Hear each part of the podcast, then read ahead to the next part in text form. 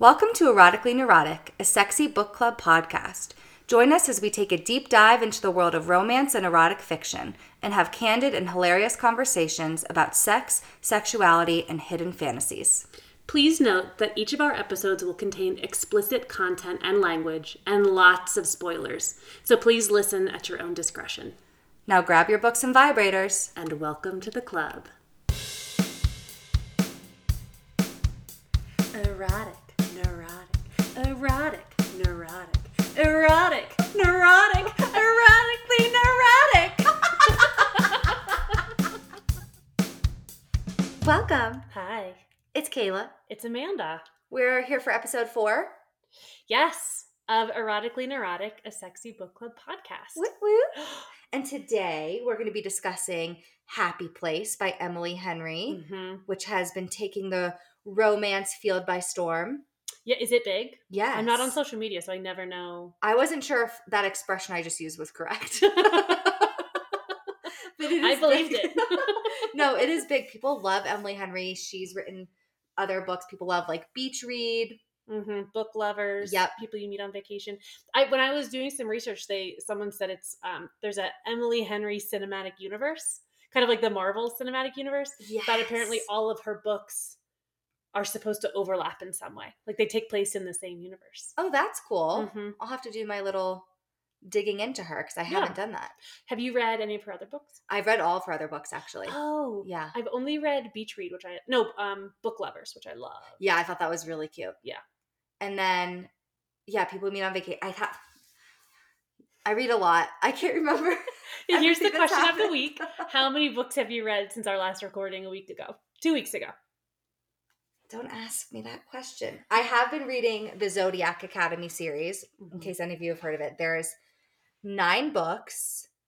I think they'll they're finishing with the tenth. Although technically they said like they're ending with nine, and it's like book eight and a half was just written. So really, there's been Mm. nine physical books, Mhm. and it is torturous. Let me tell you. I mean, I'm obsessed, but also it's so, it's getting so dark, and there's like there's nothing positive keeping me in it. So it's it's getting a little bit harder to read now that I'm getting Yeah. far along. But I, you know me, I I like have a very hard time quitting something. Right. You'll start when if you start a series, you Yeah. have to finish it, even if you hate read it. Yeah. To the end. Versus you, you're like, I'm not into it. Bye. Yeah. Yeah. I'll However, you usually pick it back up like two months later and try again. Yeah, like that's where I'm at with Glow, the fourth Gild book. Yes. Good God, it's taking me forever. I'll I'll read like five pages at a time. Like, Yeah. Really, just to get to the end, but I have no motivation. Yes. I am forcing Amanda to finish it because the ending, you have to get there. Yeah. Yeah. Even though the next book isn't out yet, it doesn't matter. You have to get there so you can start fantasizing about the next book. hmm So tell me your rose and thorn. Okay, so my rose, um, I just got back from a trip back east to visit my family, which was really wonderful. We did a surprise party for my dad's 75th. So that was really fun. He was totally surprised. And because I live closer to the West Coast, he absolutely did not expect me to be there. So I think that was really cool. That That's really super fun. special. Yeah, it was really nice. Um, my thorn is I read Fourth Wing and I loved it. I read it in like two days, and now I have to wait until fucking November for the next book. Brutal. Horrible. Brutal. I wish you never recommended it. I know. I didn't I say? I think last week that was my rose and my thorn. That's Exactly. Was it really? Exactly. I Oh was like, God. I read it and I fucking read it, and now what am I gonna do? Holy shit! Was that your rose? and that thorn was literally my rose and thorn. Oh and the night that I finished it, I was so distraught that I was like, I need something immediately because what am, what am I going to do with myself? And that's when I started the Zodiac Academy because I I can't. I tried to watch shows and I was like, I can't. My mind is just back Yeah. on Fourth Wing. I got to do something. Wait, now I feel bad that my thorn is the same as your rose and thorn from last week. Mostly, I feel bad that I clearly wasn't listening when you told me that. I can't believe you didn't remember that really really important detail about my life. I promise I listened to you seventy five percent of the time. just that that extra. 25% is not while we podcast. Good fast math. I wasn't sure if it was 15 or 25, so I was really trying to think fast. Um, okay, what's your rose and thorn? Okay, my rose is that I ran six miles this week. Holy shit! And you know, I'm not a runner. Uh, I'm definitely not a runner, but I did two runs, three miles each. Fantastic. And for me, that's a big deal. that's a really big deal. So I felt proud of myself, like really trying. Absolutely. To not be a runner, but to get yourself out twice in one week. That's yeah, exactly. One of which obviously was with you, because otherwise I wouldn't have. My thorn is when you were gone. That was a sad moment for me. no, that was hard for all of us. no, I haven't had any too big of a thorn. Um, my husband took the week off work last week, so it was actually really nice getting to be the three of us, mm-hmm. getting some things done. So I don't have too many complaints. Mm. But if you know me for for long, I have plenty of complaints. I'm so. sure there were yeah. hundreds of complaints along the way. Exactly, just nothing to discuss. Upon reflection. Upon reflection, exactly. Okay, should we get started? Let's do it. Okay, so today I am doing the synopsis. You are doing the questions. Yes. Okay. So I'm going to be honest, I actually had a hard time at first writing the synopsis because the story is told in non in a non-chronological order.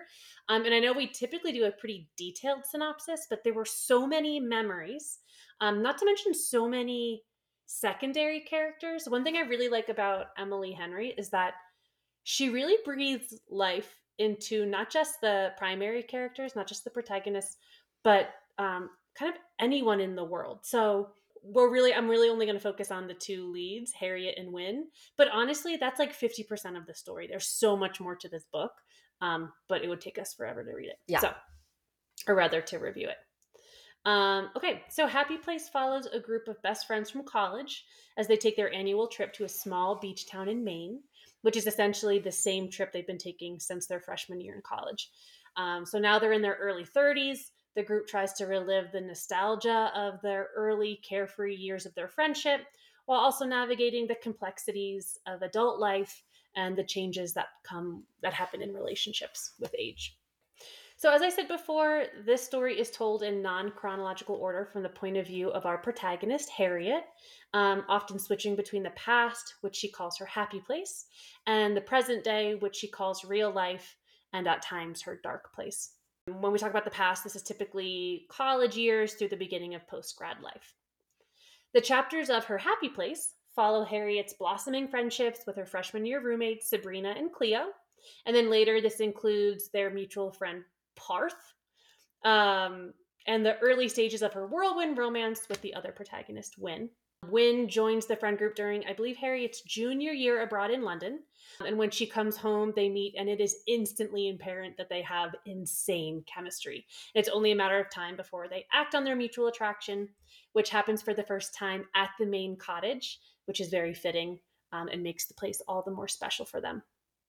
So, after a very sexy hookup in the basement of the cottage or the wine cellar of the cottage, Harriet and Wyn begin dating in secret and eventually admit to their friends that they're a couple.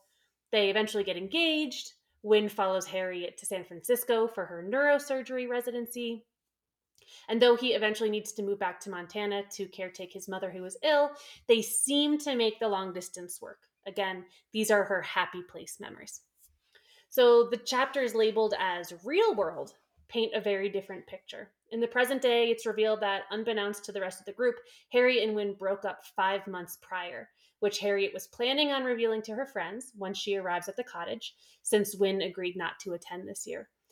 However, much to her surprise, uh, her friends reveal that when she got to the house, that they had convinced Wyn to fly out for the trip. Also, her friends Sabrina and Parth, who had gotten together years earlier, drop three major bombs on the entire group. One, this will be their last weekend at the main house. Two, they are engaged, which is actually like a huge shocker because Sabrina has always been very anti marriage. And three, they want to have a wedding ceremony with the group during this last weekend in the house.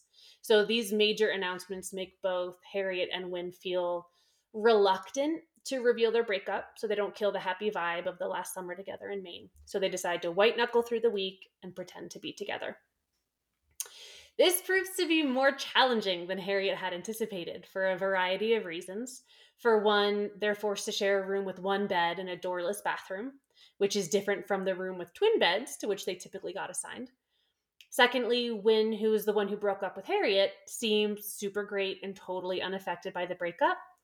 Um, side note, kind of an important thing to know about Harriet is that um, part of her character makeup is that she is excruciatingly non confrontational.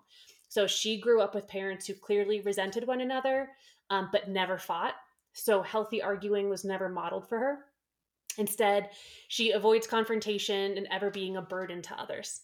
Um, there's even a quote at one point where she says, I've never known what to do with pain when all I ever do is hide from it. Mm. Um, so, therefore, instead of confronting Wyn about the breakup, which occurred abruptly over a four minute phone call with no further explanation after years of like bliss. Don't even get me love. started on that. It's very much um, uh, getting broken up with over a sticky note from Sex in the City. Yes. Uh huh. Yep, yeah, yep, yep. Very much on par with that. Although Berger sucked, so he's no Wyn. Uh, she keeps her heartbreak to herself and engages in more pra- passive aggressive approaches throughout the weekend, namely being really handsy and physical with him in front of their friends, basically to torture him. He does the same, and eventually they find themselves in several very sexy will they, won't they positions. I loved, loved, loved the buildup between these two. I think Emily Henry did a really fabulous job of kind of drawing it out, making it a slow burn without belaboring the point. I agree. Yeah, I thought that was done really, really yeah. well. Um, so eventually they do give in to the sexual tension to various degrees, but each time one of them pulls away. These scenes reveal over time that Wyn isn't as unaffected as he acted at the start of the weekend and is actually just as heartbroken as Harriet. Having said that, he does continue to argue that breaking up was best for both of them, but is reluctant to really share why. Um, so, after several more sexually charged interactions, which each and every one of them were pretty excellent, um, as well as other drama that goes down with the friend group, Harriet and Wyn hash out exactly what happened. So, through flashbacks and present day discussions, it's revealed that Wyn was really not happy in San Francisco. Um, he had a hard time finding work, kind of finding a sense of purpose. But due to his own insecurities um, about not being as smart or accomplished as Harriet, he really never said anything. So, this negative belief that he holds about himself, that he's not good enough, um, was planted in him long ago, his, before his relationship with Harriet but it certainly got more intense during this time as he felt pretty aimless, while she appeared to be so passionate and so driven in her med program. Um, so just while he kind of white knuckled through it and got increasingly more miserable, um, his depression was then exacerbated by the sudden death of his father, with whom he was incredibly close. So as Harriet watched him retreat deeper and deeper into his sadness, she responded in the only way she knew how, which was to be as little of a burden as possible and keep emotional distance as to not add to his suffering. So, for example, when Wyn would ask about their wedding plans, um, Harriet would routinely push off those discussions, saying, We can talk about it later, or like, Oh, babe, don't worry about it, it's fine, um, not wanting to put more on his plate. So, while Harriet meant well, Wyn read this as Harriet not wanting to get married and maybe falling out of love with him again because of this belief that he's not good enough. And now she finally sees it.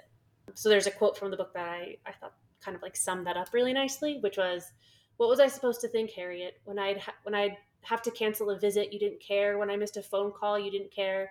You were never mad at me. You never fought with me. It felt like you didn't even miss me." So that's like a big theme in the dynamic of their relationship. During the happy place memories, it's like they never fought. Everything was always so good. They always were on the same page. But then upon reflection, it's pretty apparent that not fighting, not having a disagreement, not pushing back actually registered as like disinterest, yeah. not caring. Yeah. Right? So I thought that was like a really interesting take on that. I agree. I think I really think Emily Henry did a really amazing job setting up the psyches of these two characters mm-hmm. and their childhood, then their childhood beliefs about themselves, how that continued throughout their life into adulthood yeah. and into their relationship with each other. Mm-hmm. Like I really, really thought she did an amazing job with that. Yeah. Do you relate to one over the other? Definitely not Harriet because I love confrontation.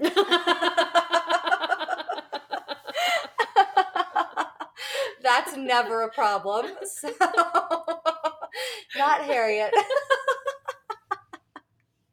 That's so Sabrina of you. but not really Wyn either because he didn't say anything about it. You're like, because I think I'm great. I know, exactly if it was anything, it'd be Wyn. But the fact that Wyn didn't ever say anything to her, yeah, that's not me either. Because again, mm-hmm. I'd be like, "What the fuck? Why aren't you talking about our wedding? Like, what's going on?" Yeah, yeah. And neither of them did that. So I really didn't relate to either of them. But I mm-hmm. thought her character setup and their love, all of it, and then their their disconnect and their miscommunication all made a lot of sense based on their background. Yeah. Yeah. And it's interesting that they can have two completely different backgrounds but come to the same place of avoiding confrontation. Exactly. One because you don't want to be a burden and the other because they think they're not even worthy of speaking. Exactly. Yeah. Did you feel like you related to one of them? I can for sure relate to Harriet. Yeah. Mhm. I definitely it's not that my parents didn't um low key resent one another, but they hid arguing from us. It would always be taken to another room and we weren't allowed to argue with them. They they were pretty strict around that. So I really never learned how to fight properly. So it's taken a while. It's taken a lot of practice to know how to bring up an issue, have like a an effective confrontation with a partner, with a friend, um, Yeah. without immediately being racked with guilt and shame. So Harriet's my girl. So after a few more, I love you, but I can't. They both realize that they are meant to be together and reunite at the end of the book. It's really epic and really sweet. I loved that scene. Um, additionally, Harriet finally admits to herself and Wyn that she doesn't actually want to be a doctor, a career that she stuck with really only to make her parents proud, again, not to be a burden. And she decides to move to Montana with Wyn, who at this point has a very successful carpentry business, uh, and pursue her own love of pottery throwing while she figures herself out. Oh my god, it's kind of like Sweet Home Alabama now that I'm thinking It- about it. like she has no idea he's made something of himself totally. back in his small town. It's Oh. sweet oh my god, it is. Uh, the, the last thing I have here is personally, I would love to know where one can live such a life in this economy while paying off hundreds of dollars, hundreds of thousands of dollars in student loan debt. Um, but that question is better suited for a different podcast. Yeah, fuck that question. Strike it from the record. It's just that I read this as it was like announced that um, student loan isn't For- going to is be paid. so I'm just like, fuck you, fuck your pottery. you got to pay like the rest of us. Go back and live a miserable life as a neurosurgeon and just do it, okay? because I have to pay 10 grand in student loans. You have to be a neurosurgeon. No one think about that question. That's terrible. So that is, like I said, 50% of Happy Place. yes, there's so much more. The Yeah. friend group, they she does a really great job of describing each character within the friend group and you really feel a Mhm. connection to them and their partners and I loved that. Yeah, and their their lives didn't feel, even though there wasn't as much to their storylines, their lives didn't feel secondary or half-assed. Like they were just each really interesting, complex characters Yeah. who I adored. Agreed. My Mhm. first question actually was to say that I felt, you know, envious of this friend group and like I wanted to be a part of it. Have did you have that feeling at all? And have you ever had a friend group like that where you felt complete and a seamless connection and traveled together? Yeah, I mean, I feel really fortunate. Actually, as I was reading this book, I texted my group of friends from college, and I was like, "This reminds me of us. We have to, you have to read it." Um, I feel really fortunate. I had a very, I have a very close, tight knit group of friends from college. I will say, you know, in this book, they kind of depict like going into their thirties. It's not that the friendships are ending, but they're changing, Yeah. right? People are starting to plant roots in different cities and really, you know, it's it's they want to they want to reconnect with the, like their that nostalgia, the excitement of going to the same bar, doing the same things, but then kind of being like, uh, but I kind of want to go to bed. Like, let's Yeah. kind of wrap this up early.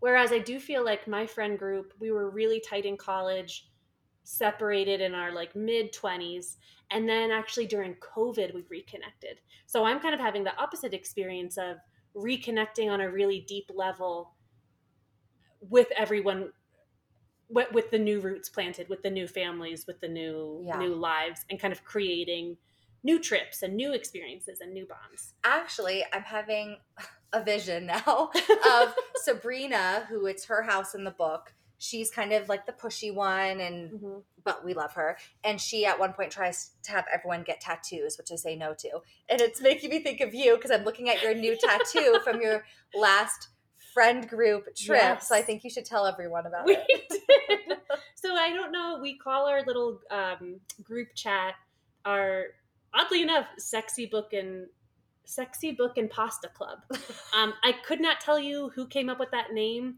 i mean during covid like we would text for hours and hours and hours and hours each day so i honestly it could have been one joke that someone made one time and then we changed and no one's changed it back so we all went to miami a few months ago and we were trying to think of a group tattoo to get together. We decided, all right, let's do a pasta. What's the sexiest pasta one can get? And obviously, it's a bow tie pasta. Obviously. So we all got little bow tie pasta tattoos on our inner arms. And I was really proud of myself because Amanda sent me a photo and I immediately knew what it was. And I even said the right name. Isn't it Farfalla? Farfalla. I don't even I don't know the right name. Farfalle? Far, farfalle. it's a fucking bow tie. Exactly. You don't need to be fancy. I don't speak Italian. It's bow tie. I like need to know how it's pronounced. Farfalle? Oh, far farfalle. That's it. Farfalle. farfalle. Yeah. And I said, "Oh my god, is that a farfalle on your in your elbow?" That's what you did. yes. But I am a pasta lover too. I feel like I should be in your friend group from college because Yeah. I am a sexy book and pasta lover. You are. You. I mean, you fit right in. I fit right in. But it was cute because in the book, I know Sabrina. All Sabrina wants to do is get this tattoo, and I Yeah. was like, oh no, we did that. Yeah, exactly, exactly. I not like these too. other. not like nerds. these losers that said no. Yeah. We did the impulsive tattoo in Little Havana. so tell me, out of this friend group, who do you most relate to and why? That's a good question. So Um, I have my answer for you, so that's why I'm interested to know what you think. Oh, okay. Should I go first? Yeah, no, you go okay. first, and I'll tell you if it was correct. Okay. Okay. According to me. so I feel a connection to three characters. Two of them come as a pair. So Cleo and Missy. Um, what I really feel like I connect with them over is I feel like half the book they just it was Cleo talking about how much she wanted to go to bed, I just feel like I get that. yeah. Like even when I was hanging out with my college friends, it would be like eight thirty, and I'm like, all right, like so are we? This is my wind night?" down time. and I had to like, I kind of thought everyone would be like, yeah, me too. We're gonna go to bed. They'd be like, okay, see ya. and then my FOMO would overtake me, so I'm like, no, I'll wait. So it'd be like nine, nine thirty. I'm like, man, we are we are pushing it. We are raging. I mean, Cleo and Missy work on a farm, so they get up at like four. I don't have that excuse, but I do love going to bed. But like I said earlier, uh, Harriet, I really, really bonded with Harriet because I am so conflict avoidant. Yeah. I live my life trying to avoid upsetting people, saying the wrong thing. You know, it's it's. I shouldn't say I lived my life. I lived a big part of my life doing that. Um, and also just kind of being the peacekeeper. That Yeah. was my role in my family. That continues to be my role in my family. So I really, um, I, I got Harriet a lot. Yeah. I thought of Cleo for you. Just surface level, I was like, Amanda's dream is to live on a farm and be with animals. So it made me think of you. yeah, I, I accept that comparison. And also with the going to bed. Also, I thought Cleo was really good at holding her boundaries. And I think you're Mm-hmm. really good at keeping your boundaries and saying no when you need to. Thank you. That's a newer thing that I've been working. Yeah, on. I think Yeah. you're good at advocating for what you need. And Cleo is definitely the biggest example of that Yeah. versus Harriet, who is a total people pleaser. hmm And I don't see that from you. Yeah. I, I, yes, I see it in you, but I think you've overcome a lot of that. I just in my mind, I just thought the stupidest fucking nerdy thing. I was just thinking like, I'm a Cleo in the street. No, I'm a Cleo in the sheets and a Harriet on the streets. Because again, I just want to go to bed. no. So that means, yes, I'm a you did in say the it right. sheets and a Harriet on the street. Okay, who do you relate to? I think Sabrina. that is so spot on. That is so spot on. Tell me why you relate to Sabrina. I mean, she's just a type A little leader. Sure is. She has the house. She has a written out plan on everyone's nightstand. She has everything set to the timing that she wants. She it's really important to her that this is like such a big celebration that it's really memorable. She has certain things planned for different people and I just feel like I really relate to even if I can't execute it like Sabrina actually did, Mhm. that's how my mind works and wants to be. Yeah. That Sabrina. make sense? Oh, for sure. Like I actually think I used to be more type A than I am now, Mhm. but those tendencies run deep. Yeah, Yeah. for sure. I see that in you. In you, I also see um, the lack of boundaries. oh, so you mean I just complimented you on your boundaries, and now you're saying I have none? Wait, do you remember that time? It was like the maybe within like the first couple months that you and I met, but we fell in love so quickly that we Yeah. already were best friends. And we were like, "Oh, let's look up our as- as- astrological signs." Yeah, yeah, yeah. yeah. And you're an Aries, and I'm a Libra. and the description of like the Libra was like, the, no, it was like Aries and Libras are like great friends because the Libra is the peacekeeper and the Aries has no social boundaries. Nothing is more true. Nothing is more true. Perfect description of us. My favorite Yeah. thing at my old job, you know, once this be once like consent became like a real thing, we all had to talk. I can't say that we'll take this out. but just to tell you, once that became a thing that you had to talk about, I would say I would say I would say, do I have everyone's consent? And then I would start talking. Everyone's like, that's, that's not how it works. Oh my god, we're actually keeping that in because that's really fucking funny. They're like, we can't consent to what to something we don't know what you're gonna say. And I was like, I'm just trying to cover my bases. Let the record show. I asked everyone for their consent. I'm sure I wasn't even talking about anything that big of a deal, but you know, it was like the new buzzword. consent. Oh my god. Oh. So your lack of boundaries. Good old Oh, you're Sabrina. Very much a Sabrina. Okay, moving on. Okay, so a lot of Harriet's journey is deciding whether she's going to let go of this dream that no longer excites her, despite all of the time and energy that she's invested into this. Of course, also a lot of money she's invested into this. Yeah. Has there ever been a time in your life when you've had to make a decision like this? And if so, did you make the same choice Harriet did, or did you decide to see it through? Um, no, for sure. I think when I moved from the East Coast, you know, for from the outside, it looked like I had like a pretty solid situation going on. I had a great job at a private practice that was getting bigger and bigger, more and more successful. I had a lot of room to. I mean, there were two owners and then me and my colleagues, so like so much room for growth and to move up. I was living by myself for the first time, which I loved. I had the cutest little Mini Cooper, which was adorable. Um, I had a great group of girlfriends, and it just hit me how unhappy I was in that. And it was like, it, it really, what else could I have asked for, right? I kind of had all of the things, but then I came out here to visit once, and then I came out again six months later, and it just, I just knew, like, deep in my bones, like, I- need to move. I need to leave all that, and I need to set up shop in this new place. Um, it was hard. It was like really hard. You know, I I, I actually lost a lot of friendships um, doing that. Um, I think it it definitely fragmented some connections with people who felt betrayed by me moving, and you know, a lot of people didn't want me to do it, but it just I just kind of knew like if I stay here, I'm gonna drown. I need to Yeah. set up shop somewhere new. No, just intuitively it felt right. Yes. And look, I mean, it brought Uh-huh. you your husband, Yeah, I mean it was the it was the best move I Yeah. could have made. And I did it, you know, literally a year before COVID hit. So I had like just enough time to kind of set up a relationship, set up my work, you know, kind of get, and then COVID happened. So if if I had stayed, so crazy to think about that timing. Like yeah, time has completely morphed for me, so I couldn't tell you what year it is now. You know, and I'm like, that Yeah. was just a year before. That was mm-hmm. 2019. No, that was 2019. Yeah, what? yeah. I moved February 14th, 2019. that's wild. I know. How about you?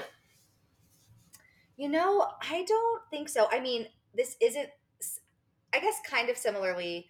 I moved out here for an internship, but I had a boyfriend and a job waiting back for me in Miami, where I'd gone to school. Mm. But I was like, no, I'm not.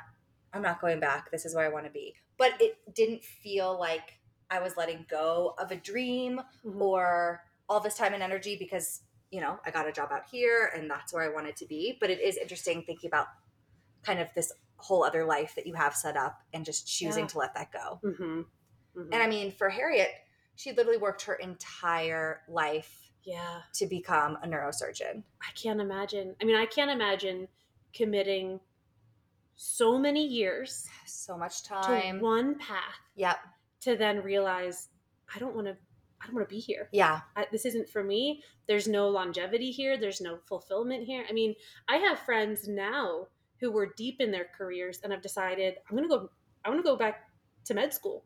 And they have to take undergrad classes. And I mean, I think it's remarkable when people go really far down a career and then have the strength to say like no i'm gonna try something else I think that's what's crazy. The older that I get, the more I realize that adulthood is constant reinvention of yourself. Mm, I don't think it's so crazy or super uncommon to start your career with one thing mhm. and 20 years later that's just not what serves you anymore. I mean, Yeah. you're not the same person you were 20 years ago, so it doesn't mean that you're going to want the same job or the same career path and burnout is a real thing even if you still have a passion for totally you know, say you still you love being a therapist, but maybe in 20 years even you'll have a passion for the aspects of therapy, but you might not want to work as a clinical therapist anymore. right You just don't know. maybe i'll fall in love with um You'll be wheel throwing yes. yes maybe that's Axe- true Is that the same as axe throwing? i think it's called wheel throwing that's the pottery thing axe throwing I What didn't I get got that. really deep into axe No, you're going to be on a farm. You're going to be running a farm, Ugh. selling can't wait organic eggs from your chickens. i will i'm gonna they're expensive Yeah. that's how i'm gonna pay my mortgage free for me. yeah yes i'll give you some free eggs Thank you. like six a week Plenty. Plenty. I'll take seven actually, one for each day of the week. That's all I need. Oh, there you go. Thank you. Oh, you're so little and petite, eating one egg a day. It was really for the baby. He eats two scrambled eggs every morning. So this is really a steal for you, okay? Bitch, I don't even eat All right, if eggs. it's for the baby, then I'll give you 12. Okay. Do you have your own happy place? Is it an actual place, an experience, a person? And has it remained the same over the years or does it change? Oh, I love that question. Do I have a happy place? Um, you know what? I mentioned a little bit earlier the little apartment that I had back on the East Coast. That sometimes if I'm stressed or overwhelmed, I put myself back in that apartment and I just like walk around. So it was I always wanted to live by myself, but I just never had the opportunity. I had to have, you know, I had roommates in college who I love. You know, th- th- that's like my family. And then in grad school, I lived with my sister. And then I lived with this other girl. And then I was in a relationship with someone who was pretty insecure. So I moved in with him pretty quickly because he didn't like, he didn't understand why I needed to live alone. And I just didn't have the fight in me because I was so tired from grad school at that point. I was like, fine, I'll just move in with you. So when I broke up with him, the night I broke up with him, which was like 11 p.m., I went to the couch, got on my little laptop, went on Craigslist, and found this apartment a few houses down from where my sister lived. And it was just an attic apartment for, in this cute little A frame. It was so tiny. It had like ba- had a little bedroom, a little living room, a tiny little kitchen, and it was mine. It was for the first time ever, totally my space. I decorated it with all of my mom's old antique furniture that like no one in my family wanted. So it felt like so homey to me.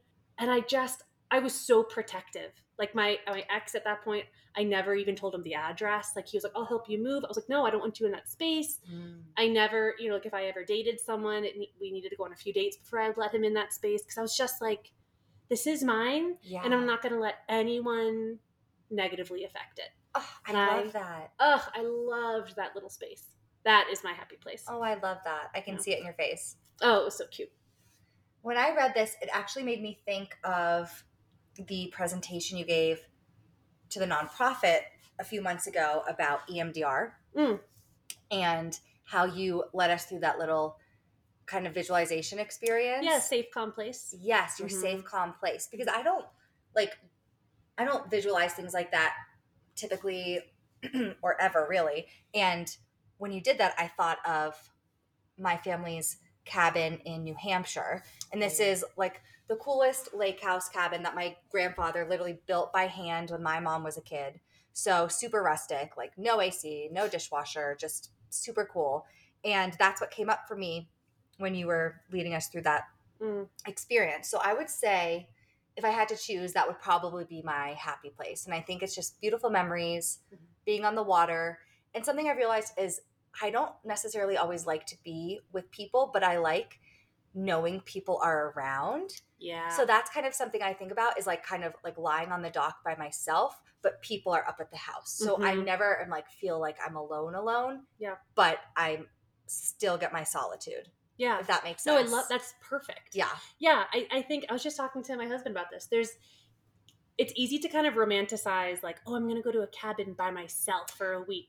Fuck. Give me no. 20 minutes, I'm bored out of my goddamn What mind. I'm an anxious mess for me. I'm like, no, I can't be alone. Yeah. but to like be with a group but be able to go off on your Yes, own exactly. just sit in that silence voluntarily no, Yes. there's nothing like that and know that if you need someone, they're there, or like Yeah. hearing some laughter or hearing Mhm. music playing in the background. I would say that's it. i think d- does your family still have that Yeah. i think when you and i first became friends you went there and then you came back and i was like how was your weekend? And you just looked at me and you go i ate 13 brownies. That is exactly where I was. whenever you Your memory's amazing. Oh, well i remember good brownies my even if I didn't eat grandmother, my grandmother is the most amazing baker, and I just go there and stuff myself. It's disgusting. so i can understand why this is your happy place yes, she makes. Everyone loves her chocolate chip cookies, but she makes something called hermits. I don't know what is in there. I'm not lying to you, but that's what I eat. I don't give a shit about chocolate chip cookies. yeah Just give me hermits. It's Hermits. just I don't know. I'm gonna have to ask her. I'll tell you guys what it is next time. yeah It's so good. It's like I know there's molasses in there. That's all I know. oh Yeah. delicious So I'm disgusting, and I'm that's what I do. Yeah. They're called hermits. Okay, so tell me, what did you think about the past versus present timeline and the differences in their relationship? And did you find yourself more invested in one of the timelines than the other? Um, I loved the past and present timeline. I love how they did it because, well, first of all, I mean, just the past memories provided a ton of context. For sure. I didn't think any of it was unnecessary. It gave context for, like you said earlier, um, both of their unique insecurities based on their family dynamics, um, the context of why this friend group was so important for each of them. Yep. Right. Um, and then, of course, context for their relationship. I also just love this idea, or I'm really drawn to this idea of idealizing the past and having that clouded judgment um, be challenged by the reality of the present. Um, does that make sense? You kind of, I'm kind of glazed over. Okay. I th- as I was saying, I'm like, is that I don't know how to articulate this. I think it is so easy to turn past memories into like the best ofs, right? Okay, yes. So we can edit we edit our memories, right? All memory is fallible, and sometimes we tend to look into the past and we see kind of the, the best of situations. Okay. But then when we have to confront our past, like in therapy, we see this all the time. I see people come in, they're like, oh, I had a great childhood. My parents were fantastic. And then four months in, it's like, oh, my mom didn't pay attention to me. My dad drank a lot. You know, like I think it's really interesting when you have this idealized past, which I think her happy place past memories are idealized in a lot of ways. Okay, yeah. And then she is she is forced to confront that maybe it wasn't all great. Maybe her lack of confrontation, maybe all of the peace within the relationships wasn't sustainable. It wasn't healthy. And actually they do need to be bit more confrontational. And not Yeah. just with her and Wyn, but within the whole group. Within the group. Because that came up with Sabrina and Cleo Yep. that Sabrina was being super passive aggressive and Cleo because she felt like Cleo was cutting her out. But instead of actually saying something, she just kind of made shitty comments. Yeah. And they all came to this resolution of like, yeah, we're all best friends and our lives are different and we need to be able to talk about that. Exactly. I loved the past and present timeline also. I I'm trying to think if I found myself more invested into one. I mean, I loved the past timeline, the happy place timeline because I loved reading about them falling in love and finding each other. Uh-huh. And as the book progressed, I kept being like, okay, well, what the fuck happens to get them to this, you know, quote, real life slash dark place? Like, Yes. what, wh- where's, when's the shoe gonna drop? Mhm. So I feel like I was just like on pins and needles for what is it that's to happen.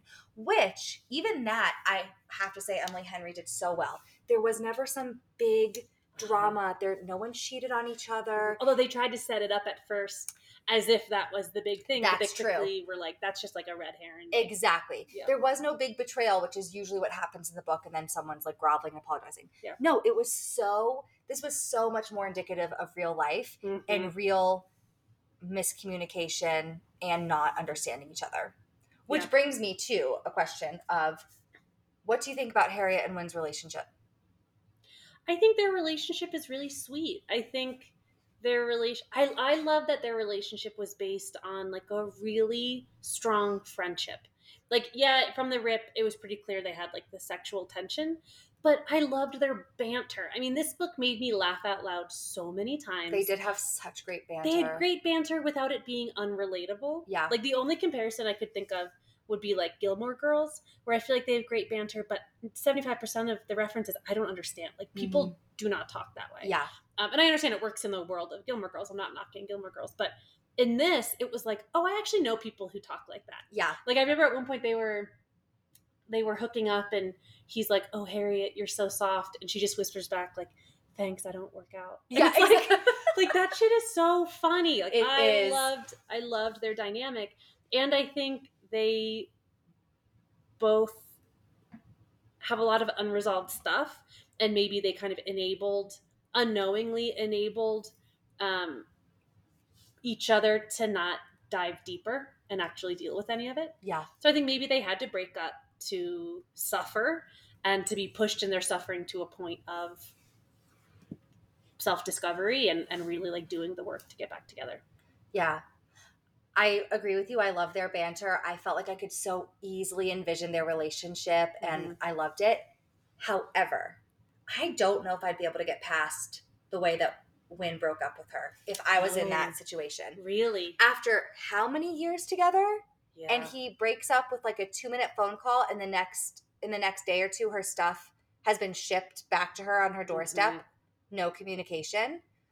Like after Yeah. 8 years together. And it was very pun. The timing of it was very punishing because in the book she called him because she had gone out with a friend, some friends. A male friend brought her home and he tried to kiss her. Yes. So she immediately called Wyn to be like, "What the fuck just happened?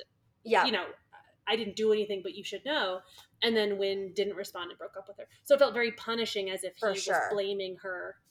Exactly. Yeah. And I will say, as much as I love them, I also just felt like they were both so immature about yes. things. Yeah. And yes, the way that they were raised obviously plays a huge role in that. But at what point, I mean, what, they're 30 now? At what point are you going to move on and not use that as an excuse and Mhm. communicate? Like, really, when every time you brought up the wedding and she would shut it down, it never occurred to you to say something like, why do you keep shutting me down about the wedding? See, that doesn't bother me because, again, I can relate to having such low self esteem that you already have the story completed in your mind. You're kind of, you have like this confirmation bias. Sure. So he already believes that he's not good enough and that she's going to leave him eventually. So it's not that he's like taken aback by it. It's just like, oh, I know what's happening.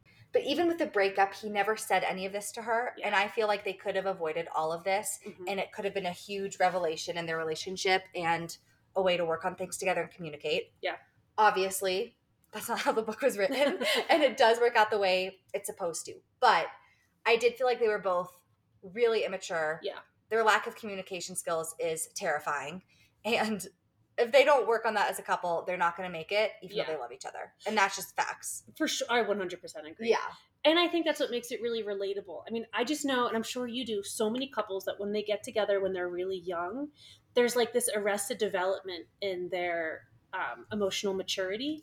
Not not all of them. I'm not going to say everyone who's been with their high school sweetheart you're immature, but a lot of people there is this arrested development, and it's like their emotional immaturity when they're 30 is the same as it was when they got together when they were 18, 19, 20. right? Exactly. especially if they have these um, early childhood experiences that planted these negative core beliefs that they hold. Um, but I, you know, I absolutely agree, which is why I think everyone should be in therapy. Yeah. Because we're all bringing our shit into relationships, and relationships aren't gonna fix them. So true. Yeah. Okay, my last question is Do you think you would be able to successfully trick your friends into thinking you are still with an ex? No, I don't think so, and I'll tell you why. Once I break up with someone, it's different if someone breaks up with me. Okay. But in this situation, if I'm Harriet, I was. No, wait, no. Oh, shit. Okay. Mm. So then I have two answers. Okay. If I broke up with them, I have never wanted to like crab walk back into a relationship. Like Okay. usually when I hit that point, I'm I have like the ick. And Yeah. I so like if they touched me, I'd be like, Bleh! like, like there is no fake violently puking in the corner when they like put their hand on my waist. Okay. Um, if they broke up with me, oh my god, I'd be like an Oscar-winning actress. because I would be proving to that person How much they fucked how up. much they fucked up. Okay. I Oh, love yeah. it. I Uh-huh. love it.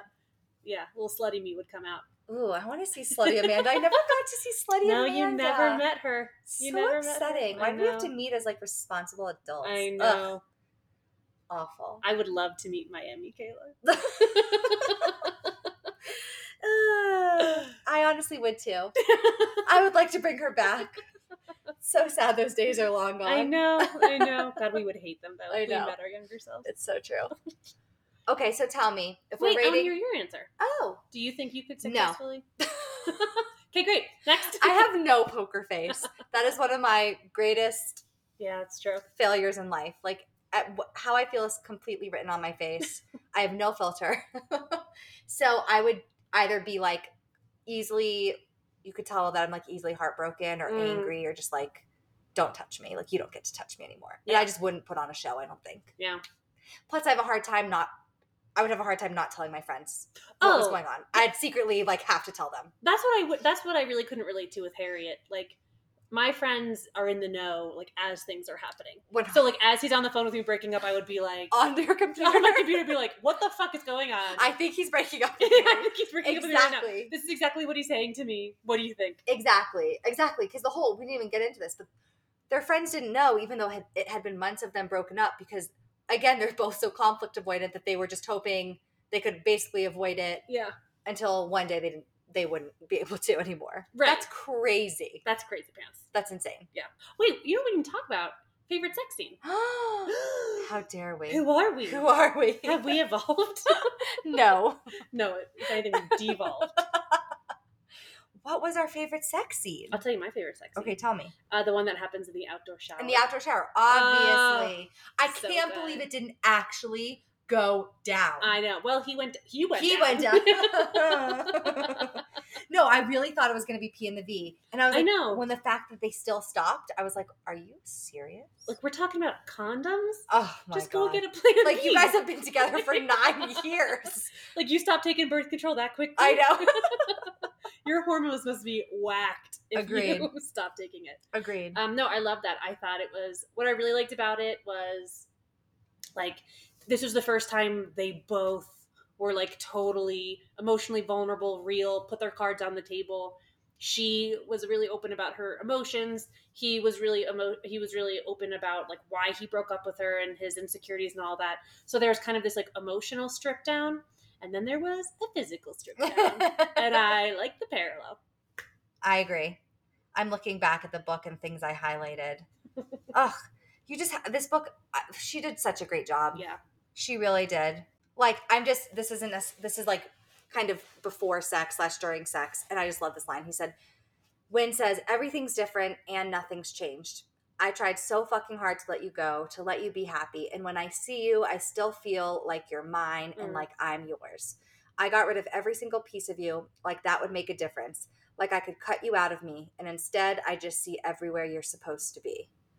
I love that. Oh my god, I love him. I love Wyn. I love He just has to go to therapy, Yeah. which he is. and Oh he's on wait. I know what we didn't talk about. That he's clinically depressed. He tells her and has Mhm. been on medication, and I loved that that was in addition to this book because we know it's even more stigmatized for men. Mhm. And the fact that that was in this book, and now he's doing so much better, I I Yeah. just really loved that. and it wasn't like oh i'm depressed because my dad died so it's it's acceptable as a man to be depressed it was like he even said like yeah my dad exacerbated it but i think i've been depressed my entire life Exactly. i oh thank And you for saying that it. i Yeah. love that yeah. So I would say yeah. In terms of sexiness, seven seven. I that's what I was gonna say. Sexiness but is seven. An appropriate seven. That's how Yeah. it should be. yeah romance, the just overall book, because it is in the romance category, mm, I'm going to give it a nine. i was saying that yeah oh actually You can give it a nine and a half if that's what you wanted. I was gonna I was gonna go eight and a half, What? but I think I was just being like rebellious. You were being rebellious because you liked this book more I than know, me. I loved it. So I think I he wanted to say nine and a half. I really wanted to say ten. Then say 10, Amanda. if it did it for you. Yeah, ten. Yeah, Oh my gosh. I loved this book. There you have it. Amanda gives it a 10. I give it a Yeah. 9. Yeah, It was really beautiful. yeah. Well I mean, written. Yeah, Good I- job, I Emily Henry. Everyone read this book. Okay, so our next podcast, we are finally diving into what is called romantasy, aka romantic fantasy. I didn't know that term until you said it. Yes. So Amanda and I's like first love for all of this is actually fantasy books. Mhm. That's I'm I, I was thinking how when we started our little thorns and roses and we were like, yeah, let's do it in uh, honor of ACOTAR, and we never even explained what that meant. But we're really into fantasy, so Yeah. ACOTAR was you know a court of thorns and roses by Sarah J. Maas, who is Mhm. just like the end all be all, The queen. the queen. So Amanda and I love love fantasy books Mhm. although it's got to be a romantic fantasy book. Yeah. You know, we Yeah. need we need like sex between dragons and fays and vampires Have and you all read the things. with no. Sex between dragons? well, no, just like there's dragons thing? in Fourth Wing, not like with oh, dragons. okay. You know, we just need supernatural powers. Okay, I just feel like that needed to be clarified. That needed to be specifically clarified. said sex between dragons. Okay, no, that doesn't do it for us. But if there's dragons peripherally in the book, we Yes. love it. Yes. Give us If we pan to a dragon after a sex scene, I'm here for it as well. Exactly. Give us supernatural. so we're finally going to get into one of our romantasies, and it is what we've both discussed the last two weeks. Fourth Wing by Rebecca Yarros. So so good. Yeah, this is a big one. This It's a- one's really apparently it's popular on TikTok. Yes, it's apparently popular in BookTok. Um, BookTok is that what it's called? that's called? what it's called. I I, like know all the things we learn. Um, the annoying thing about this is that the next book is not out yet. Yeah. But you should still read it and It's suffer so along good. with us because then you'll get the opportunity to read it again Mhm. when the next book comes out. yes. So that will be our book.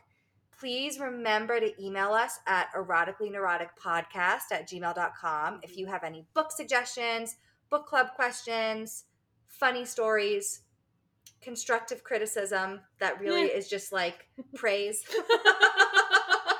because I'm fragile. And we will hope to see you guys next time. Sounds great. See you then. Okay, love you, Amanda. Love you, Kayla. we did it.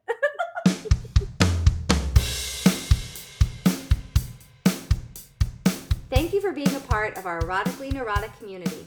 Don't forget to email your book recommendations, book club questions, and or any erotic stories, embarrassing moments, or sexual triumphs you want to share. Email us at eroticallyneuroticpodcast at gmail.com and follow us on Instagram at eroticallyneuroticpodcast. Hi there, Amanda here. I think it's worth noting that any and all thoughts shared in these episodes are a reflection of my own personal and constantly evolving opinions, and not that of my profession or licensing board. While I am a therapist, I am not your therapist. Therefore, nothing I say in this podcast should be taken as therapy advice or guidance. Thank you so much for being a part of our sexy book club, and tune in next week for our next episode.